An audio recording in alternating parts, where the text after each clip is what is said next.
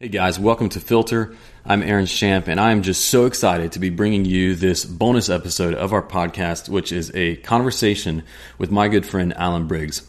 Alan is the lead creative at Stayforth Designs, which is a uh, company that works with entrepreneurs, business leaders, church planters, and people in all different kinds of ministry in uh, getting their life healthy uh, finding their unique calling uh, from God, finding how God has uniquely wired them to live out that calling, and really be able to pursue and achieve that calling, but not at the cost of their souls or their health. Uh, in addition to leading Stayforth Designs, Alan is also the host of the Right Side Up Leadership podcast. In addition to that, he also is the author of several different books. I've got a few of those right here. He's the author of Everyone's a Genius, of his first book, Staying is the New Going, and also Guardrails. He's also the author of the ebook, which is The Right Side Up Leader. You can find all these things, which are going to be in the show notes. Uh, this conversation is just great. I loved every minute of it. There's so much good stuff in here. I really encourage you to uh, get excited, get engaged in listening to this one. Uh, there's going to be something really valuable for every person in it. Uh, once again, before you go, make sure you check out the show notes after you listen to the conversation uh, to follow up on uh, any of the things that we talked about, including some show highlights and then also some resources uh, to find Alan's books, to find Stayforth Designs, his podcast, and whatever else. I really hope that you enjoy this conversation as much as I did. Here is my friend, Alan Briggs.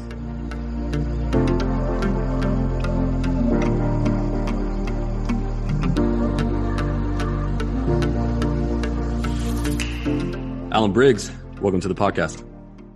Great to be here, man. Love what you're doing. Congrats. This is going to feed so many leaders out there. Thanks, man. Well, with you on here, I have no doubt that it will be productive and helpful to leaders. You know, we're living in a crazy time right now, and so we're going to get into a lot of stuff, but I wanted to just jump in with something really immediate and practical to get started. Um, this unique time we're living in right now with this pandemic, the social distancing, you know, everyone's lives and routines have just been thrown up in the air. Uh, for you, you know, with your job being working with leaders and everything that you do, what opportunities do you see for leaders right now uh, in this time? Well, for for us as a team at Stay Forth Designs, we're, we're a team of coaches and consultants, which means that we're working with business leaders, nonprofit leaders, and church leaders who are really leading the way for everyone else. So leaders are feeling a secondhand trauma right now um, they're also feeling like I have to push really hard. I have to figure things out right now. Um, I have to work from home and figure that thing out for the first time. And so these are things that we just find ourselves uniquely placed and designed to do at Stayforth. We're a decentralized team across the country. So we've actually been doing some webinars, working with some teams to learn how to work decentralized. Um, it's not something that's been normal uh, to others. I'm recording this here from our house and from my office. Occasionally, a dog may bark or a kid may come in, and that's just a reality that I live with. That's normal uh, mm-hmm. uh, from coaching sessions and things like that. So, all the way from the really practical, how do we work from home in this season, to the um, how do we handle what's about to happen financially that we're on the edge of? How do we serve our communities? How do we connect with people who are um, taking the next right step, doing really innovative things. And I'll just say, man, I'm so proud of businesses who are innovating right now. I'm proud of churches who are serving their community when they could be self protecting right now. And for local community nonprofits are working nonstop from shelters in our city to nonprofits that, that serve small businesses and others. Man, it's been incredible to watch because wherever there's limitation, there's always innovation. Mm. And that's where innovation comes from, not from excess. And so I think, Aaron, in the limits of this season and the limitations it brings to all leaders, there are some incredible things coming out of this. Um, there's going to be pain on the other side. Uh, there always is in crisis, but there's incredible opportunity there. So, yeah, I think community, I think teams, uh, specifically how we communicate, specifically how we do church, I believe has changed forever. Um, how we communicate the hope of the gospel through the internet, uh, I don't think anybody's questioning that the internet is a legit space right now to be able to uh, continue to innovate create new ideas, and ultimately, like social media is amazing at, share those with friends who may be watching and even lurking on your social media feeds. Yeah. So, like you were saying, you and your team have already been working decentralized. And so, what you mean by that is you guys are spread all over the country, right? I mean, you guys are basically from like shore to shore, right? You've got guys on the East yeah, Coast and West Coast, right? Yeah, we've got three of the four time zones you're working at right now. So depending, it may be too early for some people and too late for others. Yeah. So as a decentralized team, you and then most of the guys and gals on your team are already used to working from home. And so uh, like what we're doing right now is kind of already your normal. Whereas for everyone else, having to stay at home or working from home, working remotely is abnormal. So everybody's abnormal abnormal right now is kind of your normal. So before we go any further, moving on from this topic, what are just some basic practical tips you would give for people who are trying to figure out how to keep their sanity and keep their productivity uh, working remotely? Yeah, let me let me give two principles first, and then let me share some tips that come out of that. First of all, is the greater the proximity, the greater the boundaries that we need.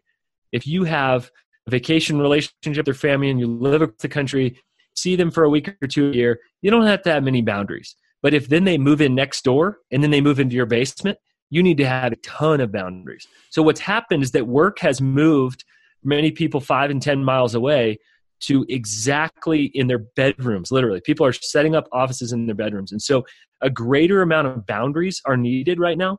And I'll, I'll say the boundaries can be what time you're going to work, where you're going to work from, when you're going to be around your phone, when you're going to be done answering emails, connecting with your team, uh, producing for work, when that's literally in your bedroom, uh, for me in my office, just a few feet away from where family life happens, we have to have greater boundaries. We have to expose, uh, I would say, even our kids to the fact that, oh, daddy or mommy is working right now. And that's hard for them to understand. And so we have some processes. I have a little thing on the door. I literally turn when it's in a meeting or come on in, the door's open the kids are allowed to come in. If not, assume that I'm recording a podcast or coaching someone. Um, and so I think that's that's a huge principle right there. Again, I already talked about how innovation comes from limitations. So I actually think view this time as an opportunity to learn something that you didn't know about communication, about how you can work. Um, and I actually think in times of crisis, what I've observed, Aaron, is that people are actually working more but getting less done. I think mm-hmm. a lot of people are glued to their screens right now. And I think that we need to define what is urgent and what is important right now more than ever. Because I think people are spending half their days looking at Twitter feeds and news and going from thing to thing on their phone, forgetting there's actual work to be done, um, and forgetting that if you have less work to be done, we could actually invest that back in our families, in our mental health, in our physical health. I know you've been doing workouts in different ways than before, and I love to watch that, right? How are we taking care of ourselves physically, relationally, emotionally? And of course, if we have a little extra space right now, why not invest back into our families, spend more time in the Word, learn, um, pick up a podcast, do something that you're really uh, creatively excited about, or use that margin to do nothing extra to sleep more, to hear from the Lord, to rest and relax more. Treat it as life as a timeout. So those are a couple hmm. principles, and then a couple of the ideas that I think have risen from that. That's so good. And so yeah, I'm definitely hearing the boundaries thing. You know, I mean that's that's super important. And so that's really good stuff. Um, you know, I think it's great to to start there where people are definitely feeling some pain points. And so thanks for those. You know, whenever I was thinking about us doing this episode together, and to sit down and talk. And so, you know, uh, most people probably already know you and I have been friends for a while, um, and we uh, we've been friends for a while. You've coached me uh, through a whole season of coaching, and so um, in all that, you know, I'm thinking about okay, what are some things we want to talk about and cover in this interview and get to and uh, one of the things that came to my mind is I realized I don't really know much of your story, much of your background. And so just tell us your story, man. Yeah, well, again, I'd rather be eating over a po' boy at Olde Tyme, but if we have to yeah. settle for some food that's non Cajun right now and to be at a distance, let's talk about this. Interesting that you say that because my role as a coach, Aaron, is to focus on those to ask questions of the other people. And so I may mm-hmm. ask mm-hmm. deep about, you know, your your own story, your family of origin, you growing up. And so I get that quite a bit of like, hey, we should hang out. Like let's hear let's hear your story. Uh, and so I actually grew up in an incredible family, and I'm one of the few I think that really has had the gospel modeled to me from, from a young age. Uh, my father is really my my best friend, uh, along with my brother, and the three of us actually go once a year, and uh, we do a thing called City a Year, and so we check out a B-rated city, and we kind of do urban exploring, um, great food, great great beverages um, see the city by foot and you know what's fun and unique about that place. So I, am incredibly lucky there. I have a mom that prays for me uh, on a regular basis. I don't know where i'd be without mama's prayers. And so i'm just grateful that i've um, grown up in a family where i truly saw the gospel embodied faith was real growing up. And so some of my early rebellion i think was not doubting the existence of god was doubting really whether i um, wanted to count the cost whether I actually thought that that was the best thing on earth. And so, um, through a series of bump ups and failures, and you know, early high school, uh, began to really say, you know what, I'm going to dedicate the rest of my life uh, to serving the one who has saved me. And so that was those are huge moments for me. I grew up really quickly. Um, had some transformative moments in my life. out of pain when I was 15. I was diagnosed with cancer, and um, really had just a, a pretty uh, extreme zoom out moment where I said, What do I want to be? Who do I want to be? What really matters? At 15 years old, others are, you know, think about the girl they had a crush on and basketball season approaching. I'm thinking about life or death. Um, what if this went in a bad direction? Um, what do I have to show uh, for my life? So that was one of those moments that God wakes you up. I was heading toward ministry and uh, knowing that I was wired for business, um, but really God had uh, awakened my heart for ministry and uh, I went to college for that. I actually tried to pursue business, and God kind of kicked me out of that. That's a whole different story for a different day, and kind of tricked me into showing up in the wrong class at the wrong time. And suddenly, I was in a class about the church uh, and about religion and about the gospel, and found myself uh, moving into a ministry major, fully committing to that. Uh, was on probation at one point for studying too little, but doing too much ministry in the dorms uh, and really not taking it as seriously as I should have on the academic side, which which should have been a bit of a warning to me, I think, uh, and ultimately uh, not only taking a call to ministry, but a call to the church, capital C church, warts and all, realizing that she was the bride of Christ.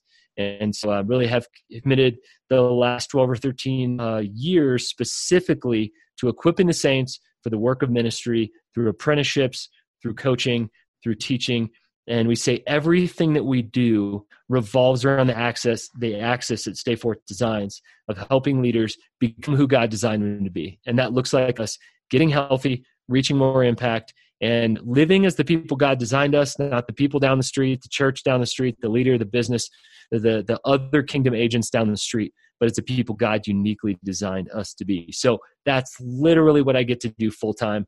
I feel like one of the luckiest dudes on the earth. Yeah and I definitely want to talk about that more the experience of being a coach and uh, stay forth designs and all. But I want to stick with your story for just a second more and talk about so you have a very clear conviction and awareness of what your calling in life is. And like you just said, you know it and you love it. For people who are listening or watching and they're struggling with their calling, trying to discover it, their calling, their unique gifting, what God has for them to do how did you discover yours and come to the place where you are right now? And maybe what kind of insight can that give for people who are listening? I love to start with the idea of what are you curious about? Like, what are you endlessly curious about? And then to just kind of follow that thread and to know that God's in there, that God put that there.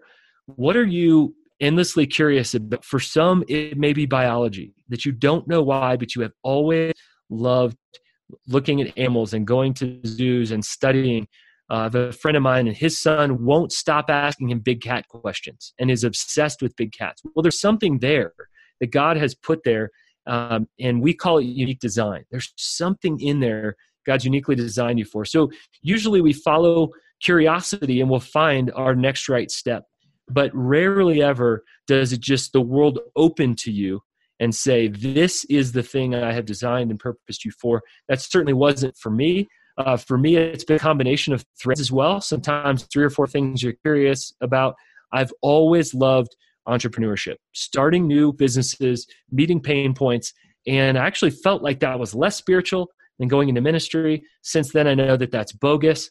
and you know all work is god's work and i just know that anything short of sin we can do for the glory of god. So i really pushed into entrepreneurship as a kid. I worked and worked and worked in the summer and i would mow lawns. I didn't even really need the money. I don't really know what i spent it on. It wasn't about the money or the acquiring of stuff. It was about applying myself and then seeing how I could meet these pain points, serve these people, and have money um, that that came back to me in that I employed my friends. One time, my one time, my brother, who's four years older than me. So entrepreneurship was a thread for me. The wilderness has always been a thread for me. And then for ministry, it was less of just a teaching and preaching ministry, but an equipping ministry where I was before I had language, helping people become who God designed them to be. So I began coaching. Didn't even know what coaching was. Certainly didn't know you could get paid for it. I thought it was about sports, and that was it. And uh, and so really, as I look back, those three threads of the wilderness, of entrepreneurship, and of helping people become who God designed them to be, that's exactly what I get to do now. Is I get to equip people through writing, speaking, preaching, coaching, uh, those kind of things. Um, and I get to equip businesses in doing that, churches, nonprofits, doesn't matter who. We host a podcast, so we're equipping through all of that. Entrepreneurship for me is solving pain points and helping people take their next right step and sometimes that involves launching new products like our journal at Stay Forth Designs. And so God puts the pieces together slowly for us. The piece of the wilderness, I've always led people into the wilderness to experience transformative things, change and growth in their lives. Um, I thought I was going to be a mountain guide and I thought I was going to run, you know, wilderness excursions. Did that for a summer. Realized that was great, but really what I was after was the life change. And so, really, I find myself, Aaron, with God braiding those three things together in my life and allowing me to do all of that underneath the umbrella of Stay Forth Designs. That I'm not limited to just working with ministry or church leaders. I'm not limited to nonprofit leaders, not limited to business leaders.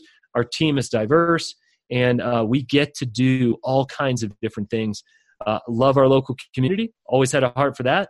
But I also love leaders in Lafayette, Louisiana, and beyond. And I get to have uh, some traveling, speaking, coaching, consulting ministry. But I do that about once a month um, because I'm not going to neglect the call to my family in that. So um, the the short of all that is to say that God will often braid those things together when we follow our curiosity and we're obedient to take our next right step. This was over the course of about 10 years, these things began to make sense. Mm-hmm. The other thing I'd say is it's often through your spouse. When you get married, God, I believe, asks us to take on the calling of the other person, not just the personality, not just um, the gifts, abilities, um, talents, the amazing things that they offer, but actually opens up us up to our calling. And so um, I ended up in the orphan care space. We ended up adopting simply because God had given my wife that call at 17 years old. And we found ourselves just shy of engagement, literally visiting a friend in prison, which is a part of her heart, is to care for the down and out, the widow, the orphan, those in prison. And her saying, God has called me to adopt. Will you take on that calling And so before we were even engaged, I really took on the calling of adoption, which I hadn't thought about. Um, it's not something that was heavy on my heart. Um, wasn't against it. I just never thought about it before and accepted that calling. And so, uh, so many of the biggest risks that we've taken in our lives, Aaron, have to do with calls that my uh, my wife took on at a young age and began to serve Jesus in that way. I began to serve Jesus in some very different ways, and He's put those together. Uh, and I believe when it comes to your spouse, one plus one doesn't equal two; it can equal a million. Uh, it can equal six million. It can equal incredible things you never could have done. God loves to do multiplication through marriage, multiplication of vocation, vision, calling, and ultimately those who we can serve. So uh, let's not forget that. Is to pray that God would have us open to the spouse that we meet, to taking on their calling, and ultimately to serving together. Yeah. So if I could get some dating advice from you, I'm married. before All right, the, let's talk before about the single before the single ones that are that are listening. With those things you just talked about, if I'm a single person looking for a potential spouse and I'm going to go into that relationship ready to take on the calling of that spouse, what are some things that need to be in my head as I'm looking for a potential spouse, considering my calling and then taking on the calling of another person? Yeah, let's let's just be real. I think they are going to be better at many things than you are. I mean, my wife is an all star, keeps our family together, has administrative gifts that I would never dream of. I don't know how to do half of what she does. And she would say the same about me. So I think uh, keeping an eye open that you are neither intimidated by that person, putting them on a pedestal, or feeling like you your gifts are so much greater than them. So really, I think that comes from a humility and a prayer that God would bring you somebody that if you don't have that person in your life, then your gifts cannot be activated to the full amount. I could not keep our family of six together administratively and relationally in the ways that my wife does. And because she does that, I can even be recording this podcast right now without all hell breaking loose and my house burning down in this moment because my wife is better at me uh, than me in so many ways. And so I would look for giftings um, that overlap, giftings that accent, and then I would say be open to the fact, like I had to be, that the life together is not going to be the life that you plan. Because if it is it's just simply your life you're inviting somebody else into it. So i had to to remain open that and even in a humbling way aaron some of the greatest gifts and opportunities of our life. I've done some crazy stuff. Some of the biggest risks that i have and will ever do come to me simply because my wife decided to obey jesus and that's humbling wow. again i've done some crazy stuff and, and I put myself in physical danger and climbed mountains and done things that I wouldn't recommend other people do. But I have done nothing as risky as adopting two kids from across the world a year into marriage when we were broke as a joke and all these things. If my wife hadn't been paying attention to Jesus and hadn't understood the heart of Jesus in that way, then I would not have been able to be welcomed into these blessings and ultimately mm-hmm. into sort of receiving a new calling. So um, that goes really deep and really spiritual, but I am that serious about it that if we're just thinking about a spouse as somebody who looks good and you know has a few things that they do well, and yeah, they could accent me or be arm candy. No, that is not what God intended for marriage, and I love that idea. Um, and I also struggle with that idea. It's it's hard that God did not bring us into marriage to be happy, right? To be but to be holy. Mm-hmm. Gary Thomas talks about that. Mm-hmm. Uh, and God has made me holier, chipped off edges, made me struggle less because I'm married to an amazing woman who walks really closely with Jesus. That's amazing. I love that. Would you want to tell us your adoption story a little bit more? Yeah, absolutely. Again, I was, uh, we were literally living in my in law's unfinished basement, which I live in Colorado. That is cold in the winter. and so we're, we're, living in this unfinished basement. Uh, there's no bathroom down there. So in the middle of the night, when you have to pee, you are running upstairs quickly uh, because you know your feet are cold on that on that hard cement. And uh, remember, during the season, my wife couldn't sleep through the night. I had already agreed to adoption. I'd already agreed um, to really take on her calling, although I didn't understand all the intricacies of that. But I was thinking somewhere in that kind of four or five year range, we'd start the process. Uh, seemed normal. Four years of college, four years of you know just married life and honeymoon stage, and she couldn't sleep through the night. And I was like, oh, it's okay. You know, just have a glass of wine before bed. You'll be fine.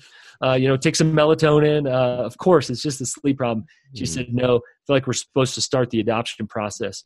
And, uh, and I had to go to the Lord. Honestly, I felt way less spiritual than that and saying, um, well, uh, I don't feel like we're ready. I don't feel like we're ready financially. I don't feel like we're ready as parents. Uh, I don't feel like our marriage has been off the ground long enough. I had all the excuses. Why not me? Why not now? Why not us?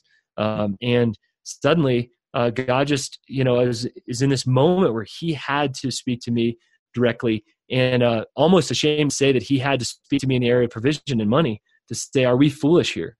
And you know, you've heard the stories before. It started happening to us where checks end up in the mailbox uh, for no particular reason. I'd already spoken at something, and they already paid me once. This has literally never happened ever, except for this time where, where they paid me twice. They paid me once, the agreed upon rate, traveled across the country. It was a month or two later, and they said, "Yeah, we just thought we'd pay you again." Who does that? Here's free money. Well, the Lord was confirming in the way that I needed to hear it. We started the adoption process invited friends to come along with us in that process. Um, some gave, you know, uh, what I think is a, a, huge sum of money. Some bought our kids' beds, um, knowing that we were going to now move upstairs uh, from the basement. Uh, my uh, kind of manhood felt like it was broken in so many different ways to be bringing a family into uh, an unfinished space and uh-huh. ultimately uh-huh. living with my in-laws had humbled me a lot uh, in that season but um, i was not going to wait till i felt more equipped or qualified to do what we knew god had asked us to do. And i had that kind of moment of reckoning. Who am i to hold my wife and our family back from doing what god has called us to do? And we've even surrendered to. We've even said it's time uh, to to do that. And so um, obey God before you feel like He's ready, and get ready, man. Wild stuff's about to happen. And so right after that, ended up actually raising uh, full time support to work with church planters, and uh, still broke as a joke, but now with four mouths to feed.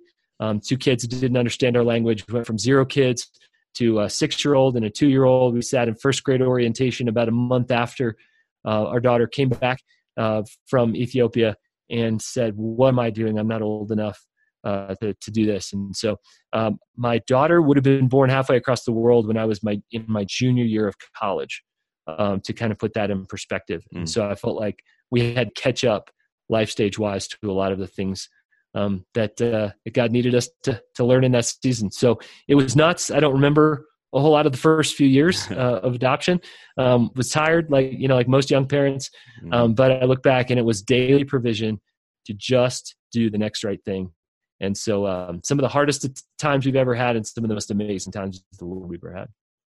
Gosh, that's amazing, man. And I just think that there's so many good lessons in that story for people who are uh, potentially considering a calling to foster care or adoption, but even outside of that, in that I think that really often we believe that in order for us to step out into a big risky calling or uh, some new step, we, we we expect that we need to have absolute certainty, feel completely equipped for it. There be no uh, no areas of uh, lack of knowledge. You know, like we have everything we need, and then whenever it's easy and comfortable, then God will have a step into it, where you know it, it'll be an easy step and uh, it'll be full of rewards. But like you pointed out, stepping into those big risky callings very often is going to happen without us feeling fully ready for it, um, full of uncertainty, and just having to step out and trust in Him. It, it doesn't work. It doesn't work that way. I mean, we want the benefits of life in Christ, but we want to take none of the risks. I'm sorry, but it doesn't work that way. We want the joy of being on a mountaintop but we want God to helicopter helicopter us up, drop us off, and we want the accomplishment of having climbed without the pain, the blood, the sweat, the tears. That's just not how it works. And sometimes I hate that. And yet, for whatever reason, Aaron, um, God has called me to extreme leaps. And that's not the case for everybody. It's interesting. Most times in coaching, I said it to you many times what's your next right step? Just take your next right step. For whatever reason, my next right step, many times they've been jumps that I feel like people much older, wiser, more skilled, more schooled, whatever. I have all the reasons that I'm not good enough, just like you do. I feel imposter syndrome, just like everybody listening. And all of those leaps for us have been pretty big. It's from not raising support at all to sure we'll do that. We'll learn how to do it in two weeks. And we'll trust God 100% for that. I don't recommend that to everybody. I might not coach you into that decision, Aaron, but I do whatever reason, you have to recognize God's pattern in your life. And God, I think, has a unique pace or pattern or cadence for all of us. And um, just like I can't look down on the kind of music that you listen to that you know brings you alive, you can't look at somebody else's pace and the big jumps or the small jumps or the incremental growth or the monumental growth. We just can't compare ourselves because comparison is the great creativity killer. Mm. And uh, there's there's a question that's been really helpful to me because there's an insecurity before faith. There's a fear before faith. And this question to me, um, there's actually two of them. But one of them, is this in the heart of God? Is this thing that I'm about to do in the heart of God? If it is, it is a safe place to be. You may fail, but it is a safe space or place to fail. And I had to take that decision back. Is orphan care in the heart of God? Yes. Is caring for leaders, making leaders whole, and experience shalom and become who God designed them to be, is that close to the heart of God? It is. Is communicating the gospel. Uh, I wrote three books in three years. Do not recommend it. That was one of those massive leaps. Um, not a good plan. Wouldn't recommend it yet for whatever reason God had me doing it. Are all three of these messages within the heart of God worth you know, striving for, sweating for the next few years? Yes. Okay, I'm going to take that leap. And, and many times we don't ask that question is this in the heart of God?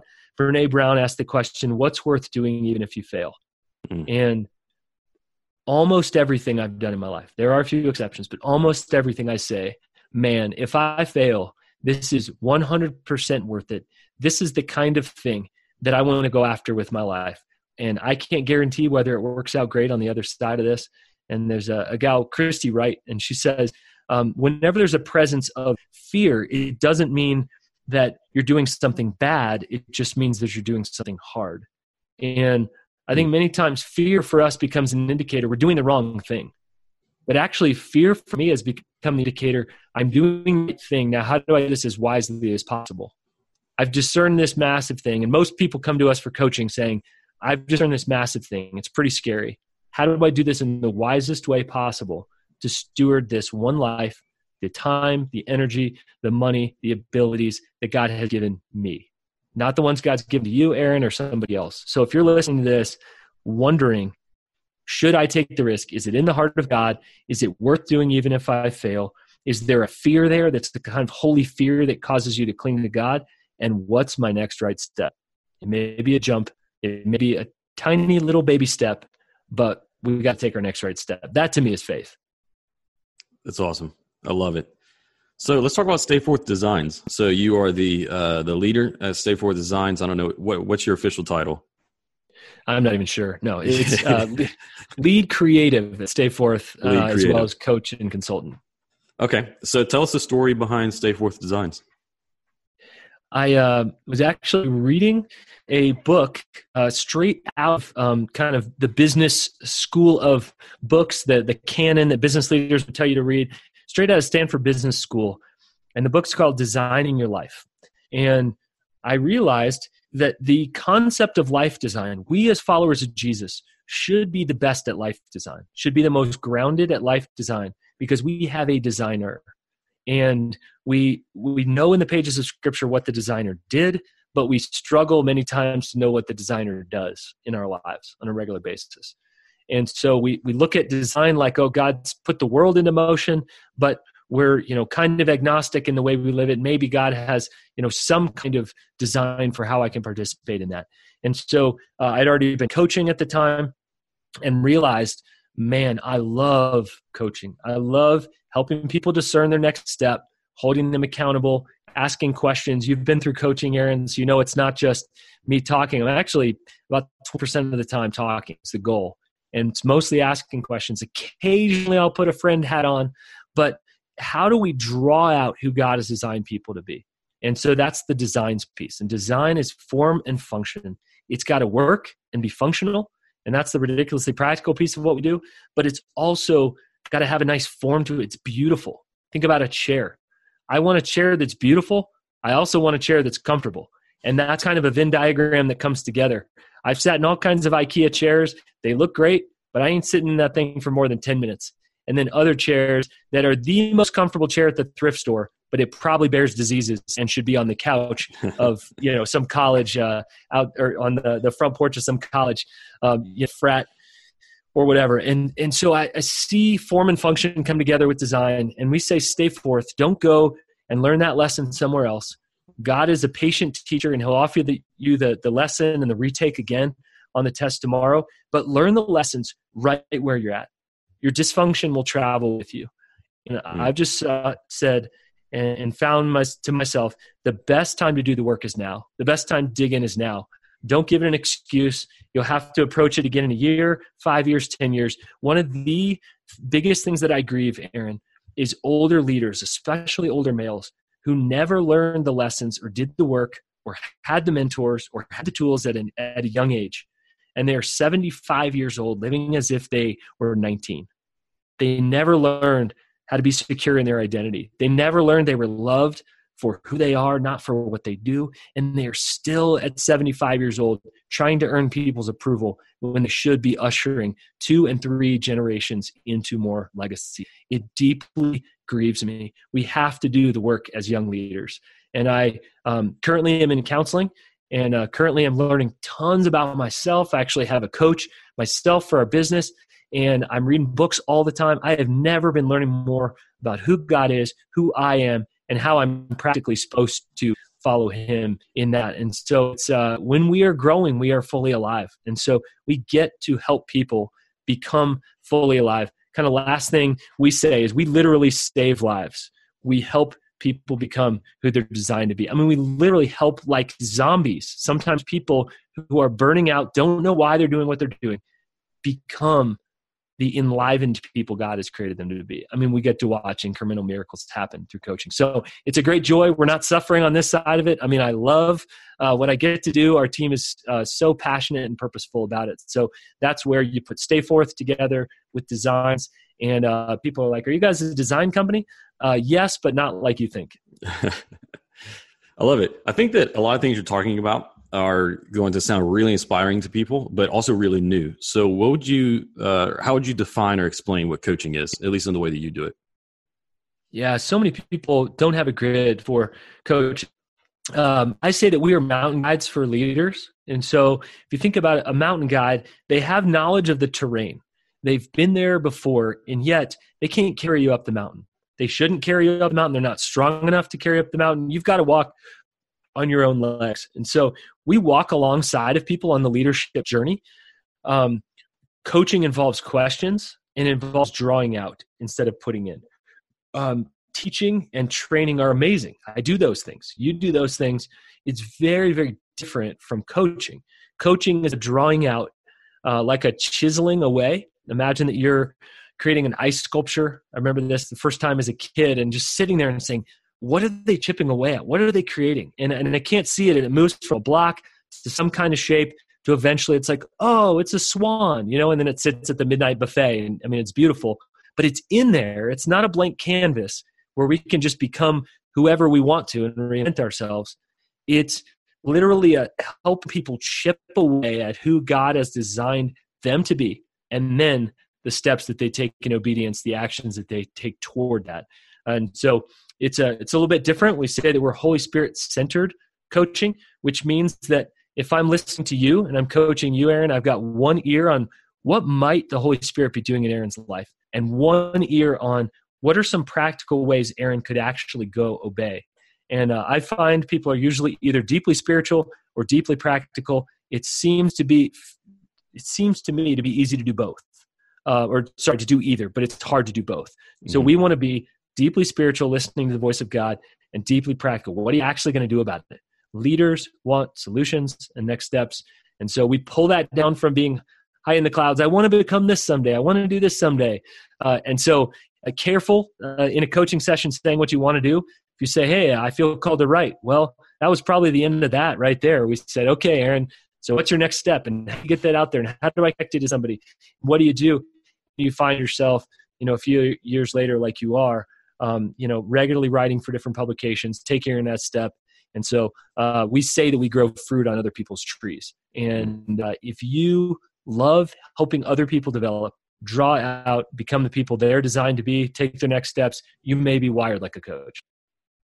Yeah, I love that. And I think that your definition uh, certainly resonates with my experience in coaching. Uh, that every single session, it did feel like something was being pulled out rather than I was just being poured into. You know, of course, you're you're pouring into and investing with your time, and there are times where you say, "Hey, let me give you this," whether it's a tool or some uh, information. Uh, but it really did, yeah. It, it, I love that that description of pulling out because you know there's a lot of time where we'd be talking through something really difficult, and you would be asking me questions, and in the back of my head, I'm like, I'm like, no, these are the questions I want to be asking you. you know, why are you asking me these questions? Uh, but it was so great going through that process, even though having someone dig into you like that is a little bit uncomfortable to have you dig in, have a coach dig in, and then you kind of restate something that I had said, but then a light bulb goes off in that moment. And I think that's really like the magic of coaching. And and and getting the person to struggle through with these difficult questions and come to this place of uh of of insight if you will yeah sure well and and leaders are good at deflecting right? Because we're mm. so used to serving other people. We don't want to seem like it's all about us.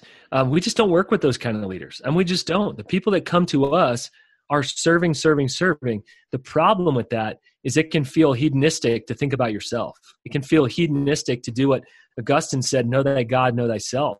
I mean, he was talking, an early church father is talking about self awareness for this self awareness craze today.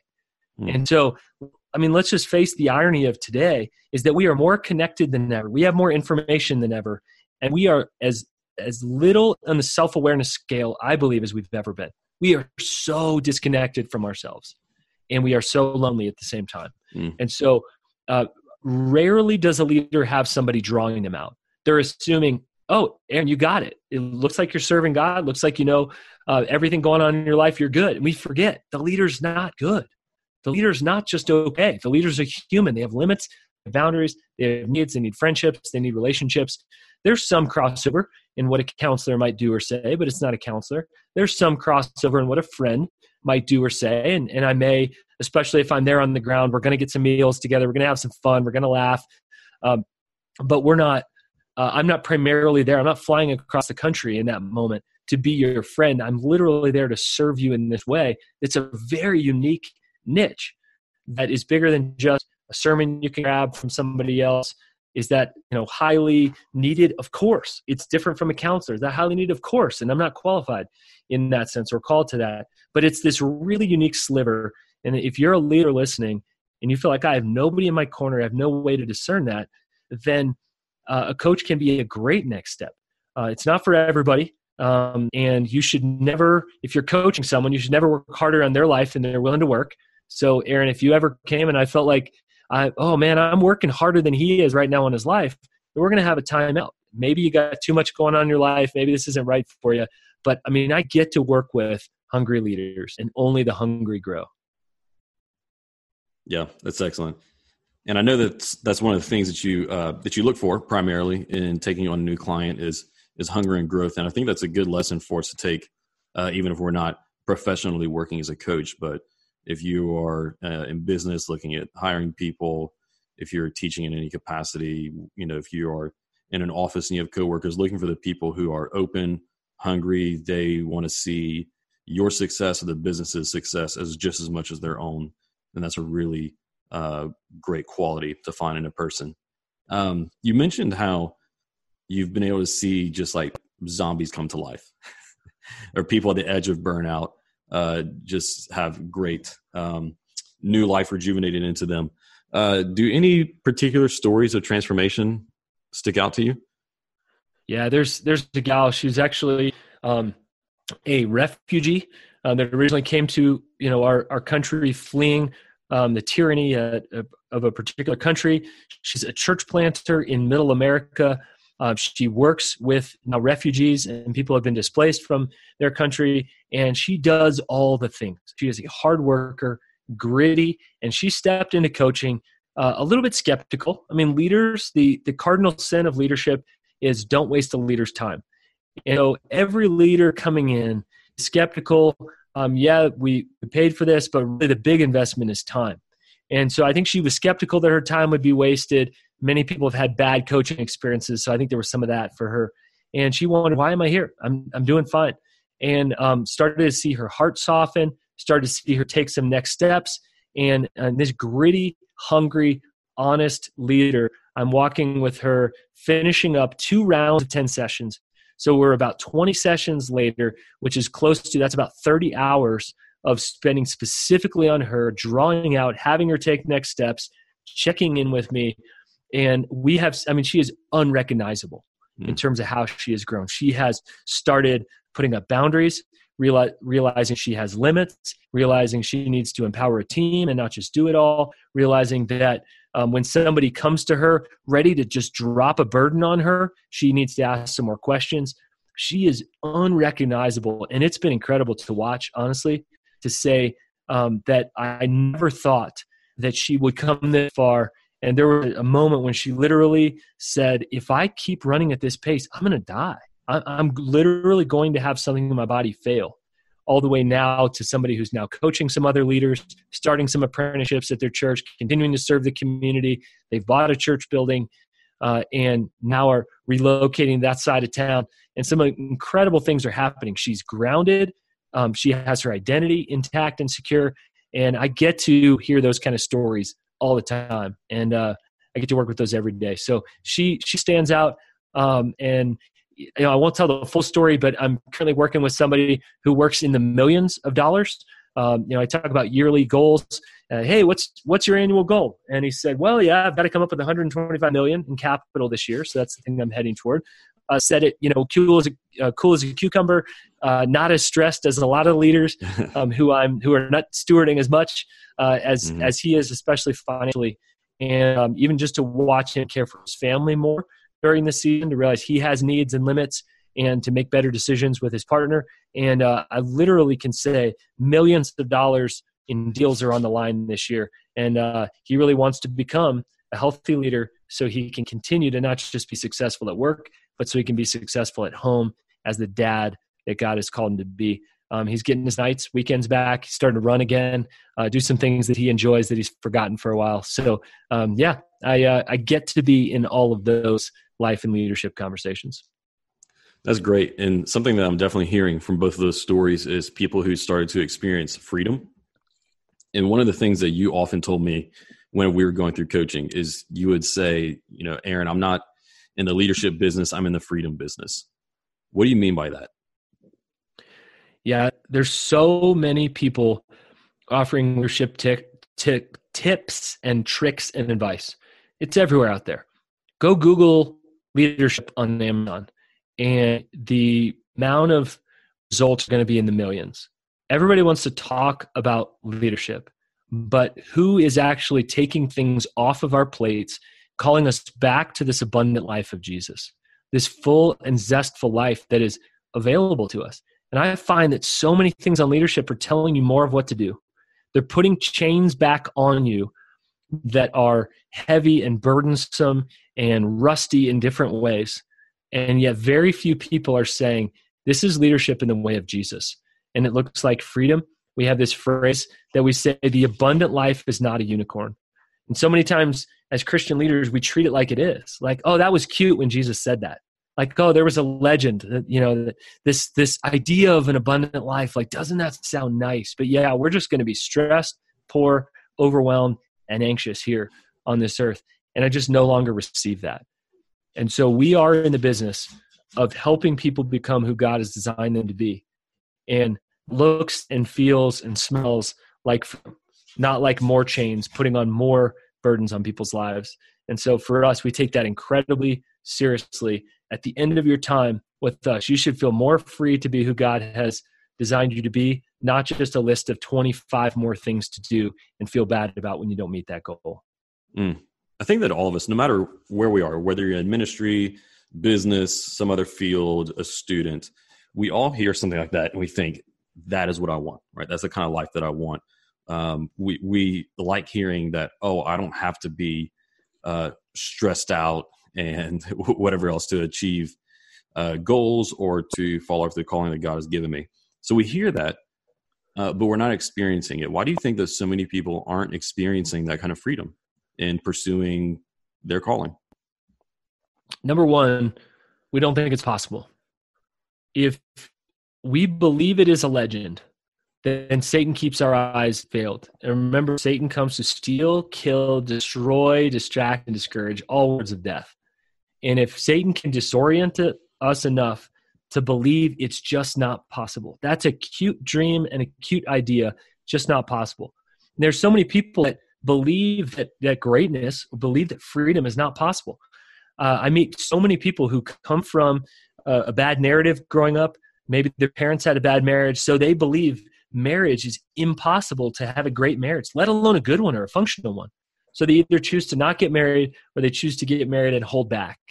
And the same is true spiritually. If we don't believe, if we've never seen it, we don't believe it's possible, then we're, we're actually not going to lean into it. And what's crazy, Aaron, is that all we need to believe something's possible is to see it one time. Mm. One time, the power of one.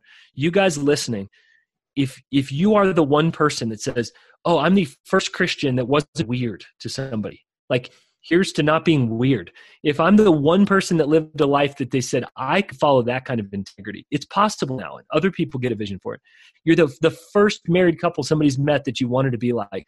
The first person that did this thing, and you believe somebody like me, um, who looks like me, could be in that kind of level of leadership. Now you know it's possible, and you want to believe in that. And so I think number one that it's actually possible, and number two, people don't know how the, I mean, the strategy, how do I actually get there? What are my next steps? And this is this, the stewardship. This is what keeps me awake at night, Aaron, is to say, for whatever reason, God has helped me have the knowledge of how uh, somebody could take their next right step. I didn't put it in myself, but it's people vision. I see Ephesians 2:10 in you that you are workmanship, but you have good works to do. And I see that there's a variety of giftings. I see that you can take your next right step and get there. So, really, for me, um, I have a stewardship to live that out. And it is now not only a calling that I have, but a calling that has me. Uh, mm-hmm. Uh, and so, I think, is it possible? And then, how do we actually get there? How do we actually navigate? And so, the answer is yes, it's possible. The abundant life is possible. Uh, it's accessible, it's available. I know so many leaders living out a healthy story, you just don't hear that. You hear the mm-hmm. ones that are crashing maybe into the wall. Uh, and then, secondly, get around somebody who can ask you hard questions, who can help you take next steps. And that's really where coaches live. And that's why I'm so passionate about coaching is not just, yeah, you could do that, Aaron, but how would you do that? And as you know, you've taken a series of probably 15 or 20 big steps over the last year, and you're seeing some pretty incredible things happen um, that's available to so many leaders.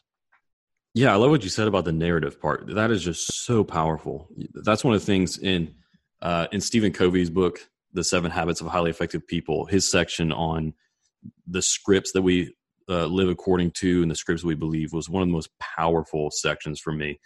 And you know, as you were talking about that, it was making me think about how you know, so Christians are gospel people, right? We're the people of the good news but so often we only apply the good news um, to one very specific area of our life, and that's the issue of salvation, which is primarily what the gospel is about, right? Is our salvation. Um, but we enter into a relationship with this abundant God who is abundant in, in mercy and love and care for us. And so, um, why wouldn't this abundant God also want for us to then be able to live a, a life of freedom and flourishing in whatever specific way that might look like. It's going to look very different for individuals.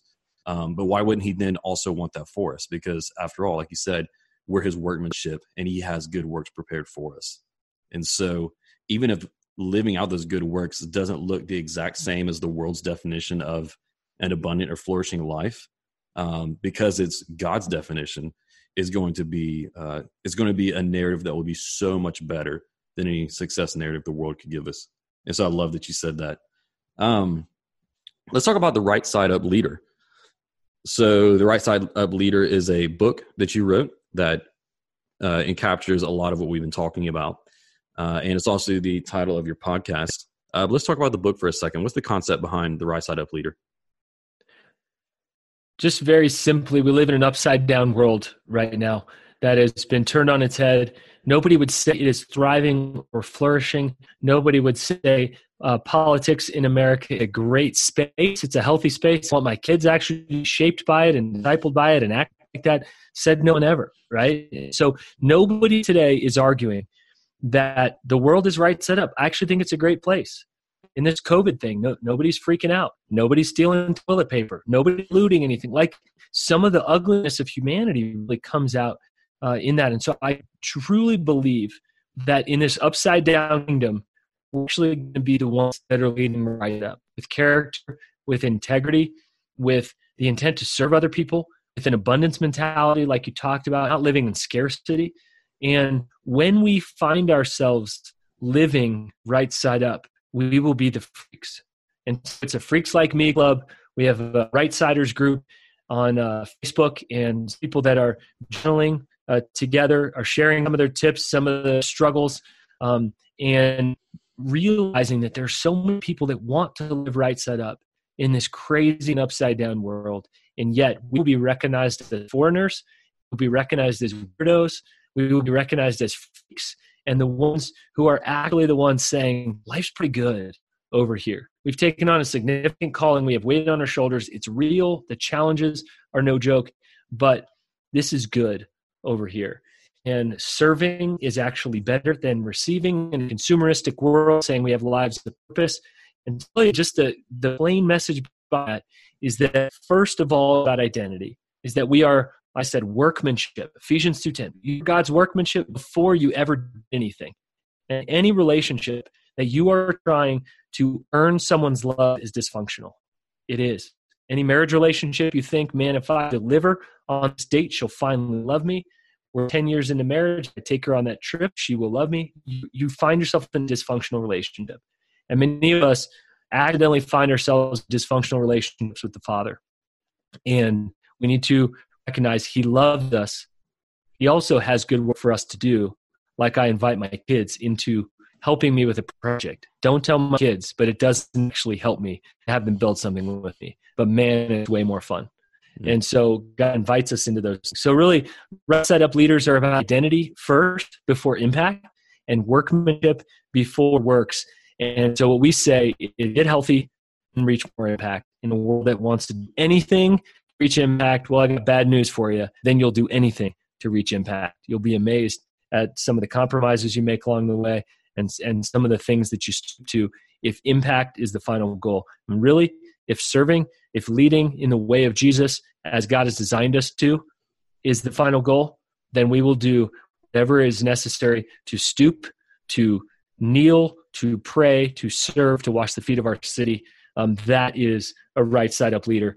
And we are crazy enough, Aaron, to have this vision that we want to change the Christian leadership conversation, period. We want to change the narrative from leaders that are tired, that are striving, that are driving, that are never enough, never satisfied. Um, you know, God is a, a slave driver, and, and you need to be a workhorse, to saying, we are deeply and dearly loved by the Father. And oh, yeah, He's has some work He's invited us into as well. That's a right side up leader. Yeah, that's awesome. And I think you already pretty much explained it, but one of the core quotes from the book is pursue impact and you'll find unhealth. Pursue health, you'll find impact. And uh, do you think that sums up what you were saying just now? Absolutely. We're running a million yeah. miles an hour at health. If that's the end goal, then somehow we find ourselves unhealthy. How did I get so tired? How did I get so exhausted? Um, why am I so busy that I um, don't have empathy to listen to my neighbor, listen to my kids. And I've been there. Uh, I almost burned out about two years into ministry. And that was the beginning of God writing this message in my heart. Why do I think I don't have enough time to stop and Sabbath? Something that Jesus did and the Jewish people have done for a couple thousand years now. Mm-hmm. Um, and yet I'm trying to beat the system. Mm-hmm. The system will beat you eventually. And um, and so yeah, that's to to me, it's this identity piece first. And then when impact rises out of that, I'm telling you, it feels different. It just feels different when a calling has you, when God is leading you, and God is opening doors for you instead of you trying to beat down doors and you trying to become someone. I'm just trying to be who God made me to be. Yeah, that's awesome. Whenever I was reading it, I saw like the three core sections or or the three core uh, points or ideas in moving from being a leader who pursues impact to becoming a right side up leader who pursues health. I saw the three core ideas as being um, the focus on identity and meaning before just like what you do, uh, installing healthy rhythms in your life, uh, ceasing from producing, uh, and then also making a shift from uh, being and living reactively to proactively.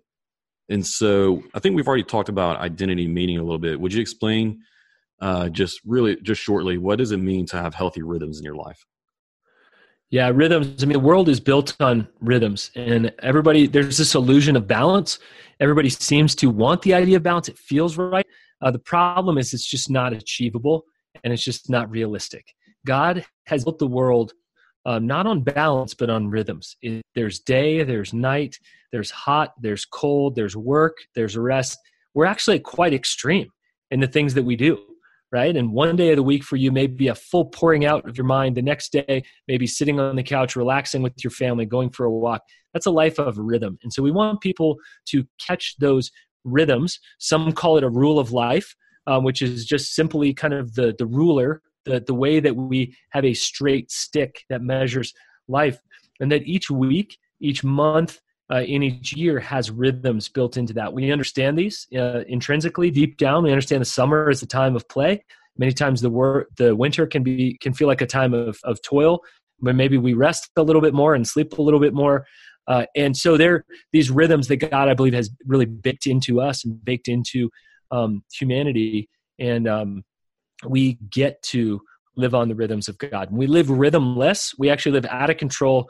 We face a lot of stress, a lot of anxiety. There's some fascinating stories of people who have tried to live without rhythm.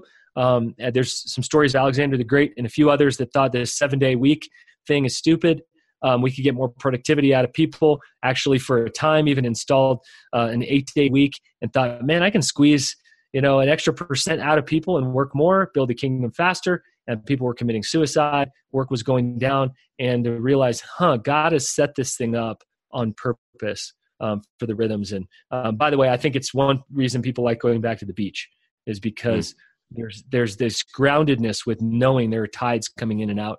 Um, last time I left, there were tides. I come back, there are tides, and there's just a groundedness to knowing something way bigger than us spinning the world. Yeah. What What are some of your rhythms? Just to give people an idea of uh, kind of a concrete example what rhythms look like. Maybe let's just talk about weekly. What what are your weekly rhythms look like on an average Man, week? Most, I know that can vary. Totally, vary a little bit, but I would say um, just that the most base building block is Sabbath. I just define which day I'm going to cease driving, which day is des- designated for rest, for refreshment, for um, rejuvenating me, my life, my family, and um, and for me that involves some adventure in that and that's probably a whole other podcast kind of what rhythm or what sabbath actually is uh, but for me um, there's play in there. That's something that's really important to me. There's exercise. I try to combine those and, and i do basketball actually three days a week uh, with similar people before social distancing hits. I actually uh, love going out and mountain biking as well and so there's some level of play uh, some level of exercise really pushing the body hard and, and to the limits. Um, there are times of connection and relationship. There's also times of deep work for me um, where I am in a uh, field, in an industry where I need to get away and really think deeply and write deeply. So there's time by myself. Um, there's times, actually, even podcasting for me is it happens every single Tuesday, and it comes along. I look forward to it, and it's a day of of really asking questions, interacting with people, um, coaching for me. Is something that regularly I come back to but I don't let people schedule that whenever um, they want to actually sleep. Um, seven hours a night is is what I need. I'm pretty regimented on that, um, ten to five, and I'm an early morning guy in that. We all have to figure out how much sleep we need. Um, some have a higher capacity, some lower. We just have to figure that out. Uh, and then people and relationships is a, a huge one for me. Um, what level of you know are you an introvert? Are you an extrovert? And so I know kind of what that looks like for me. Um, I also need a little bit of spontaneity in my life. I'm an Enneagram seven, and so I do need some level of adventure, uh, and I can go find that at the wilderness area near my house and go find that in a new coffee shop. But just something spontaneous and different for about half a day a week, and usually bring my kids along to that. And of course, how do I invest in each kid differently? And we have a rhythm of that. Um, and then, of course, rhythms of the year. And we vacation uh, really hard, rest really hard, do a lot of recreation, fun uh, in the summer. And um, we, we know that the school year really is the time we need to buckle down and uh, invest in our kids deeply. Awesome. Man, I had so much more that I wanted to get to. We are running out of time. Let me squeeze in one more short question before we go. And like I mentioned, you wrote uh, you wrote the book Right Side Up Leader, and then you have the Right Side Up Leadership podcast. We're going to have a link to that in the show notes so that people can find it and follow it. I highly recommend it. Um, you are uh, a few dozen episodes in now, right? Um, you've been doing it we for at least a year. Have hit eighty. We're in the eighties right now. Okay, so that's a lot of episodes, but just force to close out. Let me ask you: if somebody is just now hearing about the podcast, they are going to go subscribe, and you say, "Hey, here's here's one episode uh, for you to go check out just to get started." What what one interview uh, sticks out in your mind that you think they should go check out? Man, it's like asking which kid is my favorite kid. I just can't. I know, you can't do I that know. to a man. uh, John Mark Comer uh, came on and talked about the ruthless elimination of hurry. Uh, phenomenal book, phenomenal episode. If you feel like you're running too fast, that's probably the one to start with. Um, we also had Nona Jones uh, came on. Nona is a fascinating woman who has worked with Facebook um, and works with nonprofits. Uh, is a speaker, motivational coach. Um, crazy, hard, devastating, redemptive story uh, that she has. Uh, and then also, if you are a father, there is one by a guy named Jon Tyson who talks about how to raise men. He talks about how he's discipling his son. Uh, that is the one with the most tears I've had. I had guys text me and say, "Thanks, man. I'm on my way to work and I am bawling in the car." So if you're up for that, if you're up for all the feels, and really for for that, listen to Jon's episode. But those would be three that really have stuck out. But honestly, they're all a highlight reel. We get to interview fascinating leaders. Yeah, those are great ones. Um, and I know that was a difficult question, so thanks for playing along with me. I know that I've been following the podcast since you guys got started. Uh, I love it, and there are several episodes that stick out in my mind as well. And so, like I said, we'll make sure that we have that in the show notes uh, so that people can easily find it. Alan, before we go, let people know how they can uh, find you online, find more of what you do, and get connected with you or Stay Forth Designs. Yeah, just I, I just say uh, just follow Stay Forth Designs, um, not Go Forth, but Stay Forth S T A Y F O R T H Designs. Uh, stayforth.com. Um, follow along on Instagram and Facebook, wherever your preferred social media of choice. Um, that's where I, I, honestly send people first. Um, I do my own stuff at, at Alan Briggs, A L A N B R I G G S. But um, honestly, um, you'll see a whole lot of my family there and maybe some quotes and things I'm thinking through uh, at the time. But the Stay Forth um, page, we're really intentional about curating content that can bless leaders, um, that can ultimately make you think a little bit, and can bring you back to right side up leadership. So, yeah, start there. Aaron, man, love that you guys are doing this podcast. Keep up the great work, and it's good to see your face again, man. Yeah, thank you, Alan. I appreciate you coming coming on here so much, investing the time. Uh, I have no doubt this is going to be really, really great, uh, redeeming, freeing content for a lot of people. So, like I said, a lot more. So, let's do this again. Uh, thank you so much for being here, man. Sounds great, man. Thanks for having me.